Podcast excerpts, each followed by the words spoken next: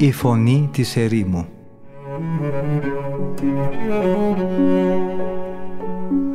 Συνομιλίες με τους Αγίους Πατέρες της ερήμου Την εκπομπή παρουσιάζει ο πρωτοπρεσβύτερος Ματθαίος Χάλαρης.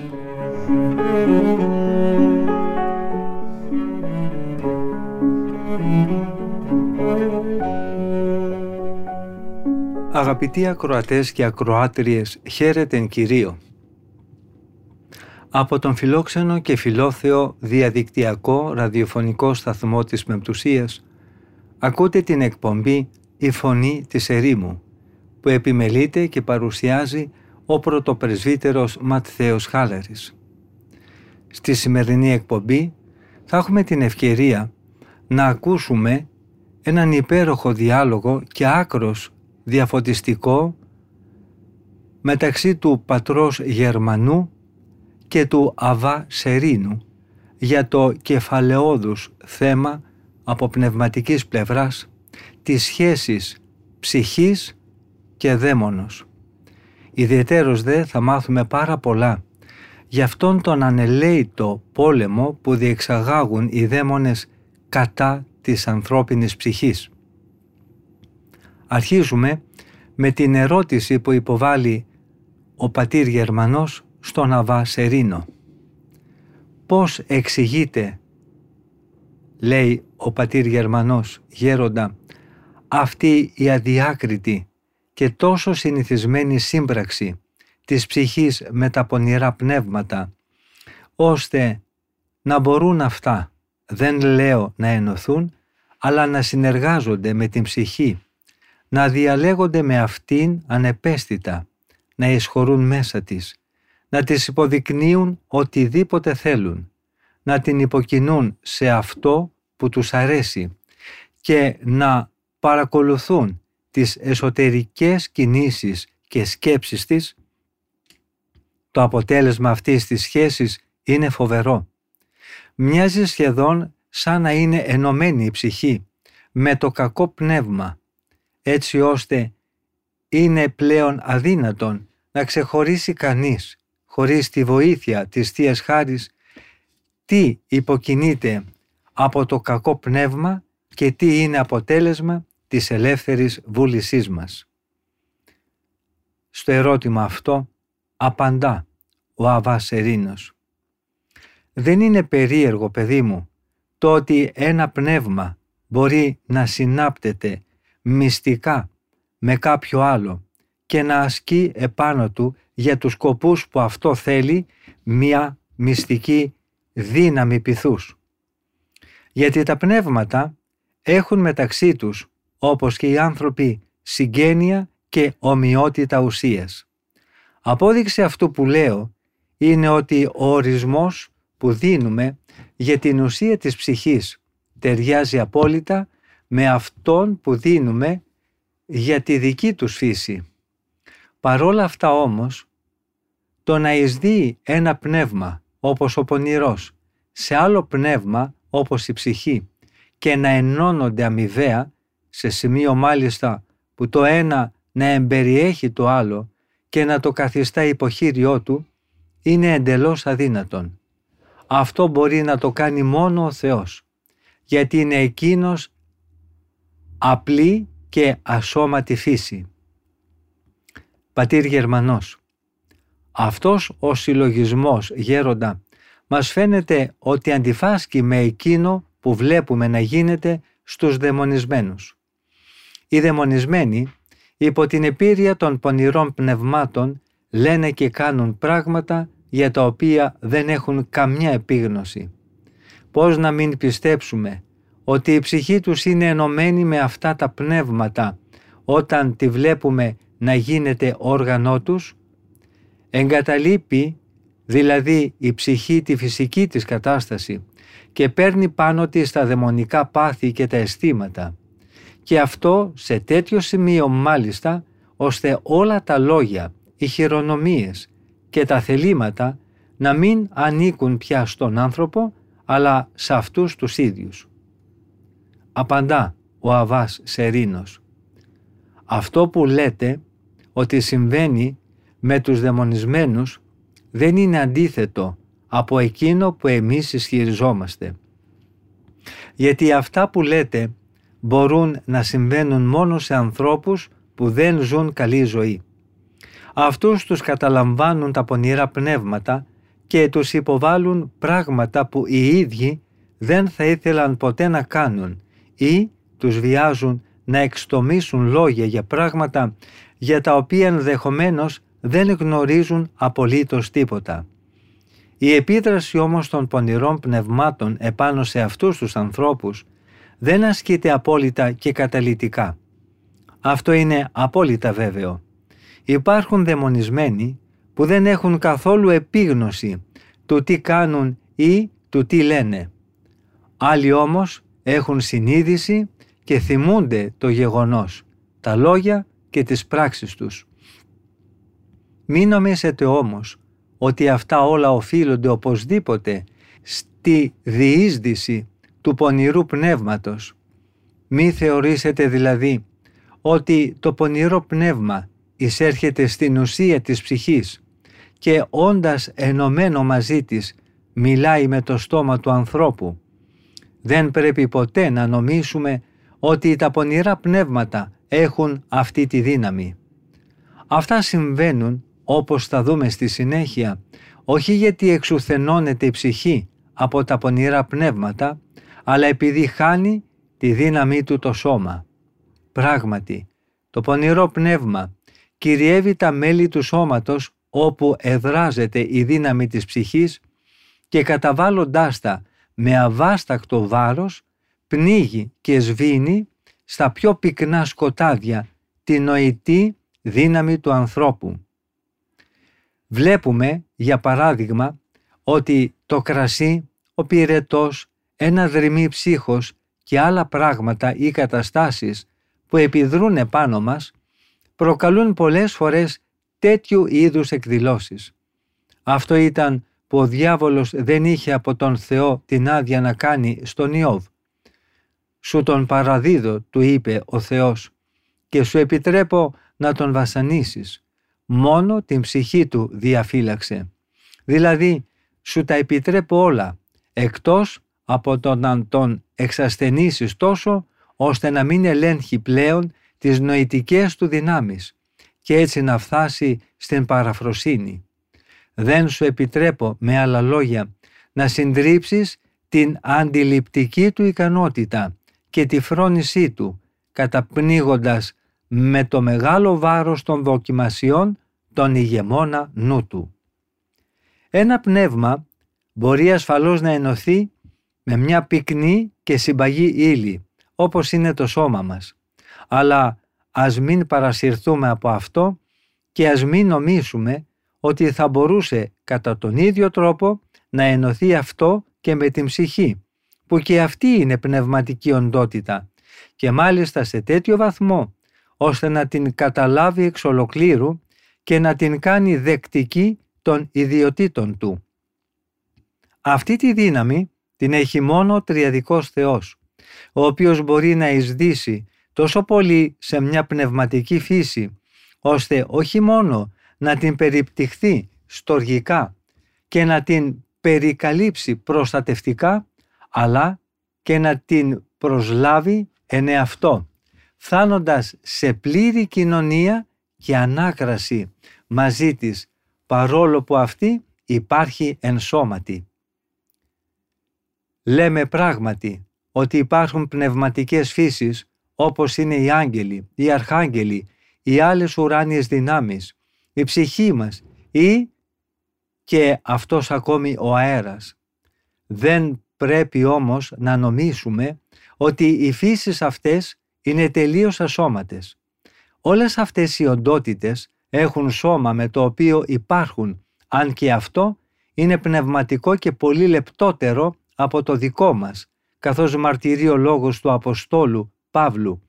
Υπάρχουν σώματα επουράνια και σώματα επίγεια και σπέρνεται σώμα ζωικό, σώμα απλώς με φυσική ζωή, ανασταίνεται σώμα πνευματικό, σώμα με υπερφυσική ζωή και δόξα. Από αυτό συμπεραίνουμε ότι τίποτα δεν είναι τέλεια ασώματο παρά μόνο ο Θεός. Μόνο Εκείνος μπορεί να εισδύσει σε όλες τις πνευματικές νοερές ουσίες, γιατί μόνο Εκείνος είναι παντού και μέσα σε όλα και μπορεί να εισδύει στο κάθε τι και να γνωρίζει τις σκέψεις του ανθρώπου και τις εσωτερικές κινήσεις της ψυχής του μέχρι και το πιο απόκριφο σημείο της. Μόνο για εκείνον ο Απόστολος λέει «Γιατί ο Λόγος του Θεού είναι ζωντανός και δραστικός και κοφτότερος από κάθε δίκοπο μαχαίρι και εισχωρεί βαθιά μέχρι τα αδιάσπαστα ενωμένα μέλη του ανθρώπου, δηλαδή και στην ψυχή και στις πνευματικές δυνάμεις και στις αρθρώσεις και στους μυελούς και έχει τη δύναμη να ερευνά και να κρίνει αυτές τις αφανείς σκέψεις και ιδέες της καρδιάς. Δεν υπάρχει κανένα κτίσμα που να του είναι κρυμμένο, αλλά όλα είναι γυμνά και ακάλυπτα μπροστά στα μάτια του. Ο προφήτης Δαβίδ επίσης λέει «Αυτός που μόνο έπλασε τις καρδιές τους» και σε άλλο ψαλμό λέει «Γιατί αυτός γνωρίζει τις απόκριφες σκέψεις κάθε καρδιάς». Τέλος, ο σοφός Σολομώντας λέει «Σύ είσαι ο μόνος που γνωρίζεις τις καρδιές των ανθρώπων».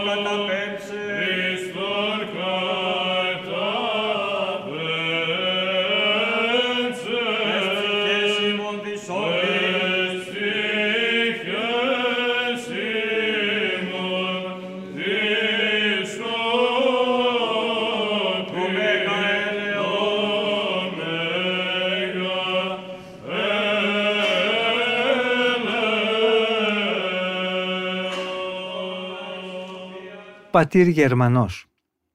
Αν πιστέψουμε κάτι τέτοιο, τότε αυτό θα σημαίνει ότι αυτά τα πνεύματα δεν μπορούν καν να δουν τις σκέψεις μας.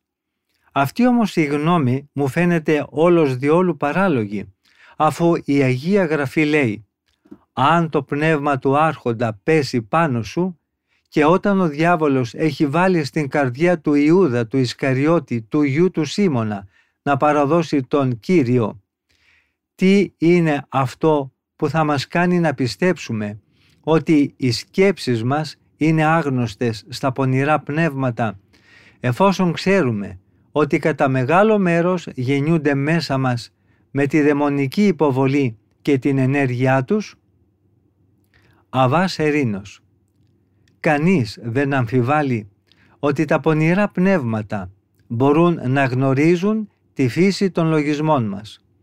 Αλλά αυτό γίνεται μόνο εξωτερικά, από συμπεράσματα που στηρίζονται σε κάποια φαινόμενα όπως είναι αυτά που εκφράζουν τις διαθέσεις μας ή τα λόγια μας ή ακόμα και οι ασχολίες στις οποίες βλέπουν ότι έχουμε ιδιαίτερη κλίση. Αλλά οι λογισμοί που δεν έχουν ακόμα βγει από τα βάθη της ψυχής μας τους είναι εντελώς απρόσιτοι. Αν οι λογισμοί που μας υποβάλλουν οι δαίμονες έχουν γίνει αποδεκτοί από εμάς ή όχι, αυτό δεν το γνωρίζουν οι δαίμονες. Επειδή αυτοί έχουν την δυνατότητα της κοινωνίας με την ψυχή μας, δηλαδή είναι σε θέση να παρακολουθήσουν την εσωτερική διεργασία των λογισμών μας, η οποία είναι καλυμμένη και άγνωστη, αλλά το αντιλαμβάνονται από τις εξωτερικές μας κινήσεις και από τις ενδείξεις που παρουσιάζει η συμπεριφορά μας. Υποβάλλουν για παράδειγμα στον άνθρωπο τη ροπή προς το πάθος της λεμαργίας. Αν δουν τον άνθρωπο να σηκώνεται και να κοιτάζει προς το παράθυρο ή προς το μέρος του ήλιου σκεπτικά και να ζητά να μάθει εναγώνια τι ώρα είναι, τότε πληροφορούνται από αυτό το σημάδι ότι ο πειρασμός της λεμαργίας έχει γίνει αποδεκτός από αυτόν. Το ίδιο συμβαίνει και στην περίπτωση του πειρασμού της πορνείας. Αν τα πονηρά πνεύματα παρατηρήσουν ότι ο άνθρωπος δέχεται χωρίς αντίσταση το βέλος του πάθους, αν δουν δηλαδή ότι η σάρκα ερεθίστηκε και ότι αυτός δεν λυπήθηκε και δεν έκλαψε όπως θα έπρεπε να είχε κάνει τη στιγμή που δέχτηκε την προσβολή, τότε αντιλαμβάνονται ότι το κεντρί της κακής επιθυμίας έχει ήδη καρφωθεί στα βάθη της ψυχής του. Σχετικά με τους πειρασμούς της θλίψης, του θυμού και της οργής, οι δαίμονες πληροφορούνται τα αποτελέσματα της πειρασμικής υποβολής από τις κινήσεις και από τη συναισθηματική φόρτιση που εκδηλώνει ο άνθρωπος. Αν η προσβολή έχει εισχωρήσει και έχει πλήξει την καρδία του ανθρώπου, το διακρίνουν από μια σιωπηλή διέγερση, από ένα αγανακτισμένο αναστεναγμό, από μια αλλαγή, από την χλωμάδα δηλαδή ή από το κοκκίνισμα του προσώπου. Αυτά είναι τα μέσα με τα οποία η λεπτή νοημοσύνη τους διακρίνει ποιος άνθρωπος έχει παραδοθεί σε ένα πάθος και σε πιο ακριβώς πάθος. Έτσι για καθέναν από μας γνωρίζουν με σιγουριά τι μας αρέσει ή όχι. Δηλαδή από την πρώτη αντίδραση την οποία η δαιμονική προσβολή προκαλεί στο σώμα μας, από μια χειρονομία ή από μια κίνησή μας, τα πονηρά πνεύματα συμπεραίνουν με βεβαιότητα ότι ο πειρασμός που εξαπέλυσαν έχει κερδίσει τη συγκατάθεσή μας, για την οποία εμείς πλέον θα έχουμε την ευθύνη. Σε γενικές γραμμές, δεν είναι παράδοξο και πρωτόγνωρο το ότι τα πονηρά πνεύματα αντιλαμβάνονται τα αισθήματά μας και τις αντιδράσεις μας, εφόσον την ίδια δυνατότητα μπορεί να έχει και ένας έξυπνος άνθρωπος. Ένας εύστροφος ανθρώπινος νους μπορεί και με τη θέα ακόμα του προσώπου και με την εξωτερική δηλαδή εμφάνιση ενός ανθρώπου να αναγνωρίσει την εσωτερική κατάστασή του. Πόσο λοιπόν περισσότερο θα μπορούν να το κάνουν αυτό οι δαίμονες, οι οποίοι είναι εξαιτίας της πνευματικής τους φύσης πολύ πιο ευαίσθητοι και πολύ πιο οξυδερκείς από τους ανθρώπους. Υπάρχουν ορισμένοι κλέφτες που μπαίνουν αθόρυβα μέσα στα σπίτια και ψάχνουν για τα αντικείμενα τα οποία καλύπτει το σκοτάδι. Καθώς λοιπόν αυτοί κινούνται μέσα στο πυκνό σκοτάδι της νύχτας, ρίχνουν με πολύ επιδέξιο τρόπο ένα μικρό βότσαλο. Από τον ήχο που αυτό προκαλεί συμπεραίνουν οι κλέφτες την ύπαρξη των θησαυρών, των μεταλλικών και μη, όλων δηλαδή αυτών που εξαιτίας του σκοταδιού δεν μπορούν οι ίδιοι να διακρίνουν. Έτσι κάνουν και οι δαίμονες. Για να ανοιχνεύσουν τους θησαυρούς της καρδιάς μας, ρίχνουν επάνω στον άνθρωπο το βότσαλο των πειρασμών. Από τις διάφορες αντιδράσεις του ανθρώπου, ο οποίος δέχτηκε τον πειρασμό, αντιλαμβάνονται οι δαίμονες την απήχηση που είχε μέσα τους η προσβολή. Όπως ο κτύπος που θα έβγαινε από το ρίξιμο ενός βότσαλου στο σκοτεινό δωμάτιο, έτσι και η αντίδραση του ανθρώπου δίνει στους δαίμονες τη δυνατότητα να αναγνωρίσουν κάθε τι που είναι κρυμμένο στα κατάβαθα της ανθρώπινης καρδιάς. Πρέπει να ξέρουμε όμως ότι δεν κεντρίζει ο κάθε δαίμονας όλα τα πάθη του ανθρώπου. Κάθε πάθος έχει και το δικό του δαίμονα, αυτόν που ασχολείται ιδιαίτερα με το να το σπείρει στην καρδιά του ανθρώπου και μετά να το καλλιεργεί. Μερικοί ασχολούνται με την καλλιέργεια των ακόλαστων και βρώμικων παθών. Άλλοι καταγίνονται ιδιαίτερα με το πάθος της βλασφημίας. Άλλοι με το να ξεσηκώνουν την οργή και τις μανιώδεις εκρήξεις θυμού. Άλλοι εφραίνονται όταν προσβάλλουν κάποιον με το πάθος της λύπης και άλλοι επιδίδονται στο να προκαλούν στον άνθρωπο την καινοδοξία και την υπερηφάνεια. Ο καθένας τους ψάχνει τρόπο για να βάλει μέσα στην καρδιά των ανθρώπων το πάθος, το οποίο ικανοποιεί αυτόν τον ίδιο. Ωστόσο, δεν χύνουν όλοι ταυτόχρονα τα δηλητήριά τους, αλλά ένας-ένας ξέχωρα και ανάλογα με το πόσο, πού και πώς θα τους το επιτρέψουν οι διαθέσεις και η άμυνα του ανθρώπου. Πατήρ Γερμανός, θα πρέπει λοιπόν να πιστέψουμε ότι υπάρχει τάξη και πειθαρχία στις δαιμονικές τάξεις και στη μοχθηρία που τρέφουν για τον άνθρωπο ότι έχουν δηλαδή κάποια σειρά την οποία τηρούν και ότι οι επιθέσεις τους γίνονται σύμφωνα με μια καθορισμένη λογική τάξη. Πώς μπορεί όμως να συμβαίνει αυτό αφού είναι βέβαιο ότι η μέθοδος και η λογική δεν υπάρχουν παντού αλλά μόνο στο καλό και στην αρετή; Η Αγία Γραφή το λέει καθαρά. Θα ζητήσεις σύνεση στους κακούς και δεν θα τη βρεις. Και οι εχθροί μας είναι ανόητοι. Ο σοφός Σολομώντας επίσης λέει «Ο ασεβής δεν έχει ούτε σύνεση, ούτε ανδρεία, ούτε σωστή σκέψη». Αβάς Σερίνος Όχι, δεν υπάρχει καμιά διαρκή συνεργασία μεταξύ των δαιμόνων και δεν μπορεί να συμφωνούν αυτοί απόλυτα ούτε για τα πάθη στα οποία βρίσκουν από κοινού ικανοποίηση. Αυτό είναι σίγουρο. Ποτέ, όπως είπατε, η πειθαρχία και η τάξη δεν θα μπορούσαν να παρατηρηθούν μέσα στην ακαταστασία. Παρά τα αυτά, σε ορισμένες περιπτώσεις και όταν το απαιτεί η από κοινού δράση τους ή τα κοινά συμφέροντά τους, τότε αναγκαστικά και οι κακοί θα αναγκαστούν να συμφωνήσουν έστω και για ένα ορισμένο χρονικό διάστημα. Αυτή είναι και η συμφωνία που βλέπουμε να υπάρχει και ανάμεσα στα πονηρά πνεύματα. Όχι μόνο τηρούν μεταξύ τους την τάξη και την ιεραρχία, αλλά και είναι γνωστό για το πόσο αυτά αρέσκονται να παραμένουν σε ορισμένους ειδικά τόπους, τους οποίους χρησιμοποιούν συνήθως σαν χώρο συγκέντρωσης και σαν διαμονή τους. Η σαφής απόδειξη ότι οι δαίμονες ποικίλουν τους πειρασμούς προς τον άνθρωπο και ότι χρησιμοποιούν για τις εφόδους τους μόνο ορισμένα πάθη και συγκεκριμένο χρόνο είναι το γεγονός ότι ποτέ δεν προσβάλλεται ένας άνθρωπος ταυτόχρονα από το πάθος της καινοδοξίας και από αυτό των πορνικών επιθυμιών ή από το πάθος της υπερηφάνειας και της γαστριμαργίας.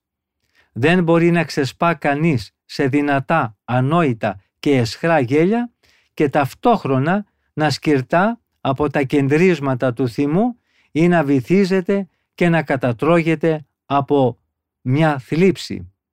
Πρέπει λοιπόν αναγκαστικά οι δαίμονες να επιτίθενται σε μια ψυχή σταδιακά.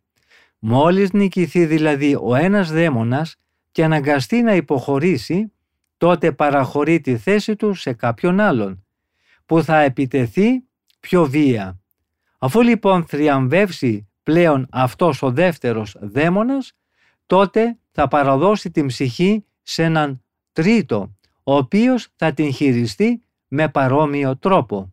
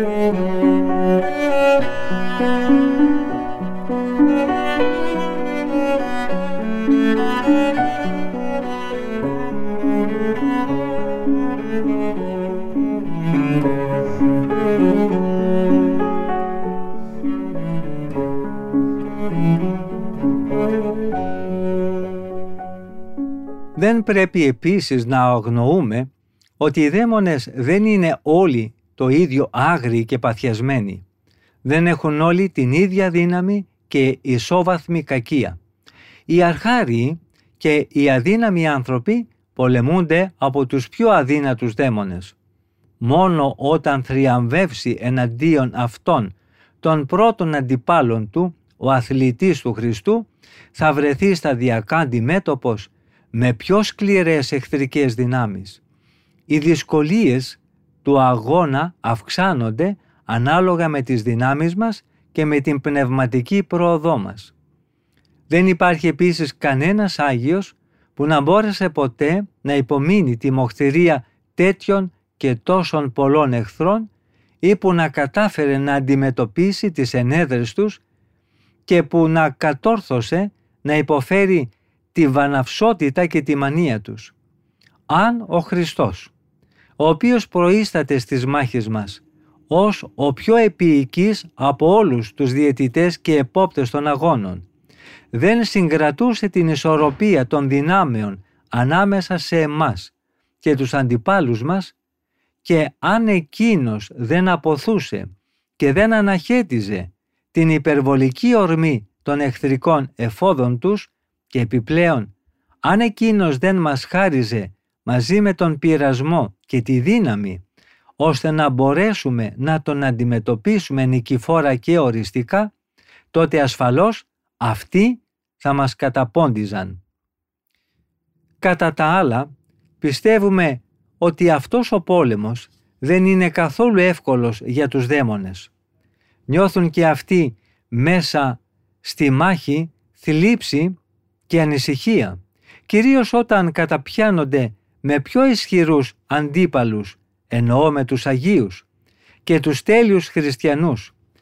Διαφορετικά δεν θα επρόκειτο πλέον για μάχη και για αγώνα ανάμεσα σε μας και τους δαίμονες, αλλά για εξόντωση και πανολεθρία, γιατί αυτοί θα ήταν απόλυτα ελεύθεροι να μας καταστρέψουν με μιας, ακαριέα και ολοκληρωτικά. Σε αυτή την περίπτωση δεν θα ίσχυε εκείνο που λέει ο Απόστολος Παύλος στην προσεφεσίους επιστολή του. Δεν έχουμε να παλέψουμε προς αντιπάλους που είναι όμοιοι μας και που έχουν σάρκα και αίμα σαν το δικό μας. Αλλά οι πάλι μας είναι ενάντια στις εξουσίες προς τα διαβολικά αυτά τάγματα, προς τους κοσμοκράτορες και που εξουσιάζουν το πλήθος των ανθρώπων, το βυθισμένο στο σκότος του αιώνος τούτου, προς τα πνευματικά αυτά όντα που είναι γεμάτα πονηριά και που κατοικούν πάνω από τον αέρα. Επίσης, δεν θα ίσχυε ούτε αυτός ο αποστολικός λόγος που λέει «Αγωνίζομαι όχι άσκοπα, πυγμαχώ, όχι σαν να γρονθοκοπώ τον αέρα και έχω αγωνιστεί τον καλόν αγώνα». Επομένως, όταν μιλάμε για πάλι, για αγώνα και για μάχη, υπάρχει σίγουρα και στις δύο πλευρές προσπάθεια, μόχθος και ανησυχία. Και στις δύο πλευρές η ήττα είναι οδυνηρή και προκαλεί σύγχυση, ενώ η νίκη γεννά τη χαρά. Αν όμως ο άνθρωπος κόπιαζε σκληρά στον αγώνα, ενώ ο εχθρός μαχόταν άκοπα και ακίνδυνα και δεν χρειαζόταν για να νικήσει και για να κατατροπώσει τον άνθρωπο τίποτε άλλο, παρά μονάχα η επιθυμία του, τότε δεν θα έπρεπε να μιλάμε για μάχη, για πάλι ή για αγώνα, αλλά για μια επιδρομή που δεν έχει καμιά λογική και που είναι στερημένη από κάθε δικαιοσύνη. Δεν συμβαίνει όμως κάτι τέτοιο. Αλλά και οι δαίμονες, όταν πολεμούν τους ανθρώπους, φθάνουν στη νίκη μετά από πολύ κόπο και καταπώνηση. Υφίστανται δηλαδή και αυτοί, όπως ακριβώς και ο άνθρωπος, τις συνέπειες ενός σκληρού αγώνα. Πέφτουν επίσης, όπως ακριβώς και ο νικημένος άνθρωπος, σε μεγάλη σύγχυση όταν ιτηθούν.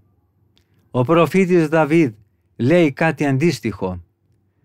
Θα ξαναπέσει επάνω τους και θα τους καλύψει η αδικία που σχεδίασαν με κόπο και πολλή σκέψη και την οποία ξεστόμησαν τα χείλη τους.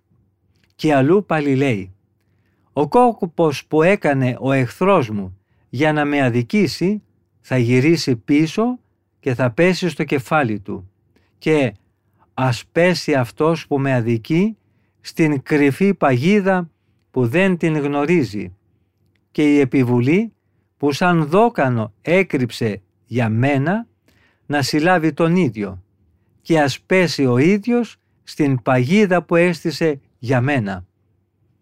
Έχουν λοιπόν και οι δαίμονες να ταλαιπωρηθούν όχι λιγότερα από εμάς. Αν μερικές φορές μας κατατροπώνουν, τους το ανταποδίδουμε και εμείς με τη σειρά μας. Κι αν έτσι νικηθούν, αποσύρονται πολύ συγχυσμένοι. Με το πνευματικά υγιές αισθητήριο του εσωτερικού ανθρώπου που διαθέτει ο ψαλμοδός, έβλεπε καθημερινά την πανολεθρία και τις μάχες τους. Παρακολουθούσε τους δαίμονες να χαίρονται με τις συμφορές μας και με τις πτώσεις μας. Και επειδή φοβόταν μην τυχόν και συμβεί να γίνει και ο ίδιος αντικείμενο της χαράς τους, απευθύνει στον Κύριο αυτή την προσευχή. Κύριε, φώτισε τα μάτια μου για να μη με καταλάβει ο θανατηφόρος ύπνος της αμαρτίας και έτσι πει ο εχθρός μου με χερεκακία, τον νίκησα. Οι εχθροί μου που με θλίβουν θα χαρούν πολύ εάν κλονιστώ και πέσω. Επίσης λέει σε έναν άλλο ψαλμό «Κύριε, ας μην καταδικαστώ άδικα και χαρούν γι' αυτό οι εχθροί μου. Ας μην πούν έβγε, έβγε σε μας, τον εξοντώσαμε, ούτε να πούν τον καταβροχθήσαμε» σε άλλο ψαλμό. Έτριζαν άγρια τα δόντια τους εναντίον μου. Πότε θα ευδοκίσεις να ρίξεις το βλέμμα σου και να δεις πόσα κτυπήματα αποτολμούν; Σε άλλο πάλι ψαλμό. Κρυμμένος παραμονεύει σαν το λιοντάρι στη φωλιά του για να συλλάβει τον φτωχό, να τον αρπάξει, αφού πρώτα με απάτη τον τραβήξει κοντά του. Και τέλος, αλλού πάλι λέει «Τα μικρά λιοντάρια ζητάνε από τον Θεό την τροφή τους».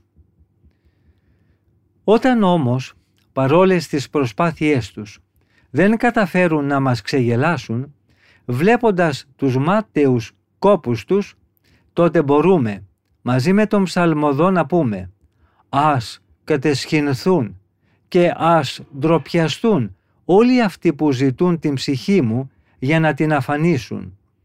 Ας γυρίσουν πίσω ντροπιασμένοι και συγχυσμένοι αυτοί που θέλουν την καταστροφή μου. Και ο προφήτης Ιερεμίας αναφέρεται σε μια παρόμοια περίπτωση και αναφωνεί. Ας καταντροπιαστούν όσοι με καταδιώκουν και ας μην ντροπιαστώ εγώ. Εκείνοι να τρομοκρατηθούν και όχι εγώ. Αποκάλυψέ τους, Κύριε, κατά την ημέρα εκείνη, τη φοβερή της καταδίκης και σύντριψέ τους ολοκληρωτικά. Πράγματι, κανείς δεν αμφιβάλλει ότι χτυπιούνται από μας οι δαίμονες διπλά, γιατί πρώτα απ' όλα οι άνθρωποι αναζητούν την αγιότητα, ενώ αυτοί που την είχαν, την έχασαν και έγιναν στη συνέχεια αιτία της απώλειας και του ανθρωπίνου γένους. Επιπλέον, γιατί αυτοί ενώ είναι πνευματικά όντα, νικήθηκαν από τους ανθρώπους, δηλαδή από σάρκινες και γήινες υπάρξεις.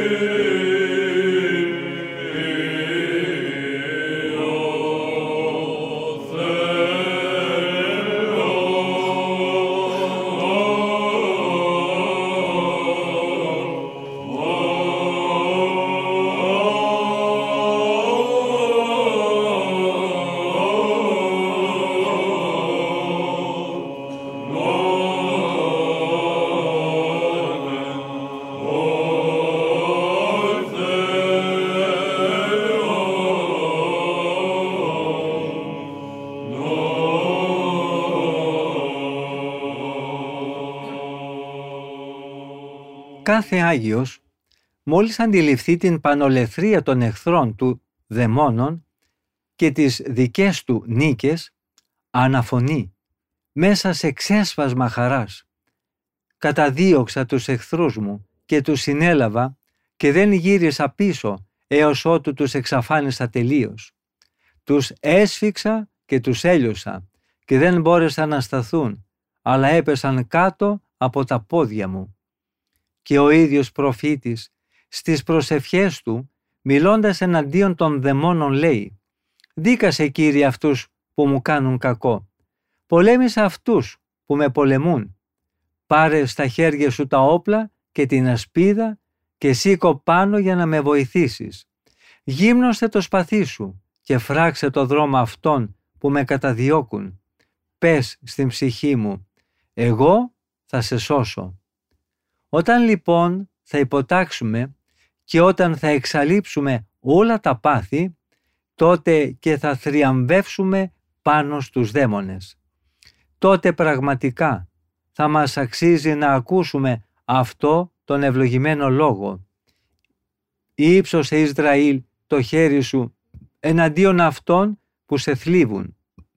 Όλοι οι εχθροί σου θα εξολοθρευτούν.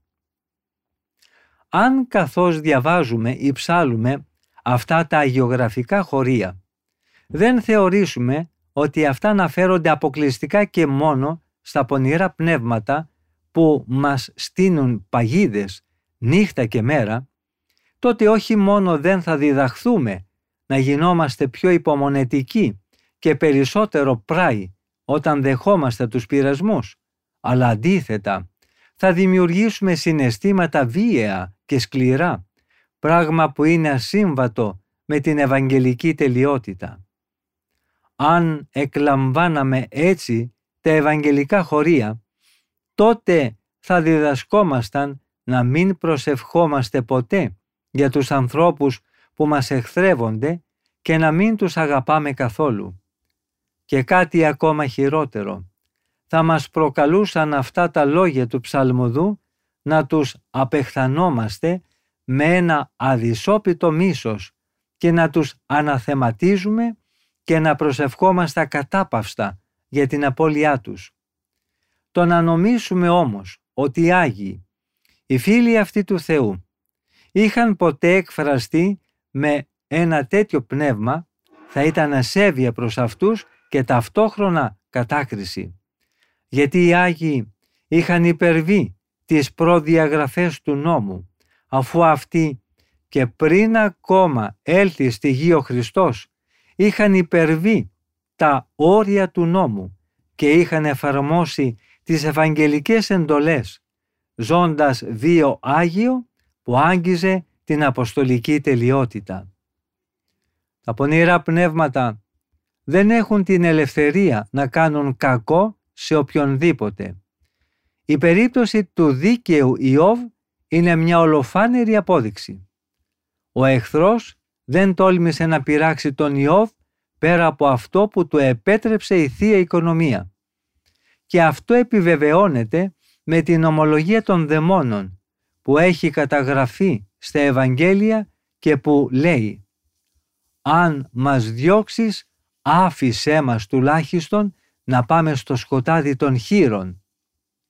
Πολύ περισσότερο δεν θα πρέπει να πιστεύουμε ότι αυτοί μπορούν να μπουν με τη θέλησή τους μέσα σε έναν άνθρωπο ο οποίος είναι δημιουργημένος κατ' εικόνα Θεού αφού δεν είχαν τότε την ικανότητα να εισέλθουν χωρίς τη Θεία παραχώρηση ούτε στους βρωμερούς χείρους.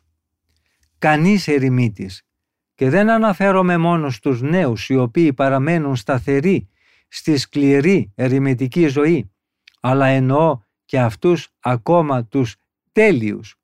Δεν θα μπορούσε να κατοικήσει μόνος στην έρημο, εκτεθειμένος σε τόσους και τόσο φοβερούς εχθρούς, αν οι δαίμονες είχαν την ελευθερία να μας εξολοθρεύσουν και να μας πειράξουν όσο αυτοί θα ήθελαν. Τέλος, η αλήθεια των λόγων μας αποδεικνύεται ακόμα περισσότερο από αυτά που ο ίδιος ο Κύριος και Σωτήρας μας μέσα στην ταπεινότητα της ανθρώπινης φύσης του, είπε προς τον Πιλάτο «Δεν θα είχες καμία εξουσία εναντίον μου αν δεν σου είχε δοθεί αυτή από επάνω». Βλέπουμε επίσης και από τη δική μας εμπειρία και από τις διηγήσεις των γερόντων ότι οι δαίμονες δεν έχουν σήμερα την ίδια δύναμη που είχαν άλλοτε. Εννοώ κατά την εποχή της πρώτης εγκατάστασης των αναχωρητών στην έρημο. Τότε που στην έρημο δεν κατοικούσαν παρά μόνο ελάχιστη μοναχοί. Η βιβλιότητα των δαιμόνων ήταν τότε τόσο άγρια ώστε μόλις και μεταβίασε ένας μικρός αριθμός γερόντων με εδρεωμένη αρετή και σε προχωρημένη ηλικία μπορούσε να αντέξει την παραμονή στην έρημο. Ακόμα και μέσα στα ίδια τα μοναχικά κοινόβια όπου έμεναν περισσότεροι από 8 ή 10 πατέρες η αγριότητα των δαιμόνων ξεσπούσε πολύ βίαια. Οι δαίμονες έπαιρναν τόσες μορφές ώστε οι μοναχοί δεν τολμούσαν να κοιμούνται όλοι κατά τη διάρκεια της νύχτας, αλλά αντικαθιστούσε ο ένας τον άλλον διαδοχικά και εναλλάξ. Ενώ κάποιοι πήγαιναν να ξεκουραστούν, οι άλλοι αγρυπνούσαν, προσεύχονταν και μελετούσαν ακατάπαυστα. Έπειτα, όταν πια η φύση τους ανάγκαζε να ξεκουραστούν και αυτοί λίγο, ξυπνούσαν τους πρώτους για να φυλάξουν σκοπιά και αυτοί με τη σειρά τους και για να φροντίζουν με την προσευχή τους αυτούς που θα πήγαιναν να ξεκουραστούν. Από αυτό φαίνεται καθαρά πως αυτή η σιγουριά και αυτή η ασφάλεια στην οποία ζούμε εμείς σήμερα, όχι μόνο εμείς οι γεροντότεροι, που η πείρα τόσων χρόνων μπορεί να μας εξασφαλίσει κάποια στηρίγματα, αλλά επίσης και οι νεότεροι, δεν μπορεί παρά να οφείλεται σε δύο αιτίες. Ή ότι η δύναμη της ζωής του Σταυρού που εισχώρησε μέχρι τα βάθη της ερήμου και του οποίου η χάρη λάμπει σε κάθε τόπο κατέστηλε την κακία των δαιμόνων ή ότι η αμέλειά μας μείωσε τη συχνότητα των επιθέσεών τους. Ίσως δεν καταδέχονται πλέον να εκδηλώσουν εναντίον μας την ίδια επιθετικότητα με την οποία μάστιζαν άλλοτε αυτούς τους θαυμάσιους αθλητές του Χριστού. Τώρα μας επιτίθενται με αόρατες μορφές και μας προξενούν μεγαλύτερη ζημιά. Βλέπουμε ότι πολλοί από τους μοναχούς έχουν πέσει σε τόση χλιαρότητα ώστε χρειάζεται για να συνεχίσουν τον αγώνα τους να τους καλοπιάνουμε με ταξίματα και να τους αντιμετωπίζουμε με άκρα επίοικια και μετά από τόσες υποχωρήσεις που κάνουμε φτάνουμε να νιώθουμε και πανευτυχείς που δεν εγκαταλείπουν τα κελιά τους για να πάρουν το δρόμο της επιστροφής στον κόσμο πέφτοντας σε πιο βαριές αμαρτίες. Θεωρούμε ότι έχουμε μεγάλο κέρδος αν μπορέσουν οι μοναχοί να παραμείνουν απλά και μόνο στην έρημο, ζώντας έστω και με κάποια νοθρότητα. Οι παλαιότεροι γέροντες μάλιστα συνήθιζαν σε παρόμοιες περιπτώσεις να συμβουλεύουν τους χλιαρούς μοναχούς και να τους λένε «Μείνετε στα κελιά σας, φάτε, πιείτε και κοιμηθείτε όσο θέλετε, αρκεί να παραμείνετε στη μοναχική ζωή». Στο σημείο αυτό, αγαπητοί μας αδελφοί, φτάσαμε στο τέλος και της σημερινής εκπομπής μας. Ευχαριστούμε πολύ όλους και όλες εσάς που είχατε την καλοσύνη να μείνετε μαζί μας ακούγοντας τα σοφά λόγια των Αγίων Πατέρων της Ερήμου.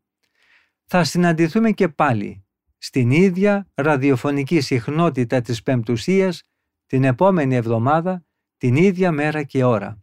Από τον ομιλούντα και τον τεχνικό ήχου, θερμές ευχές για μια ευλογημένη μέρα ο Θεός με θυμών.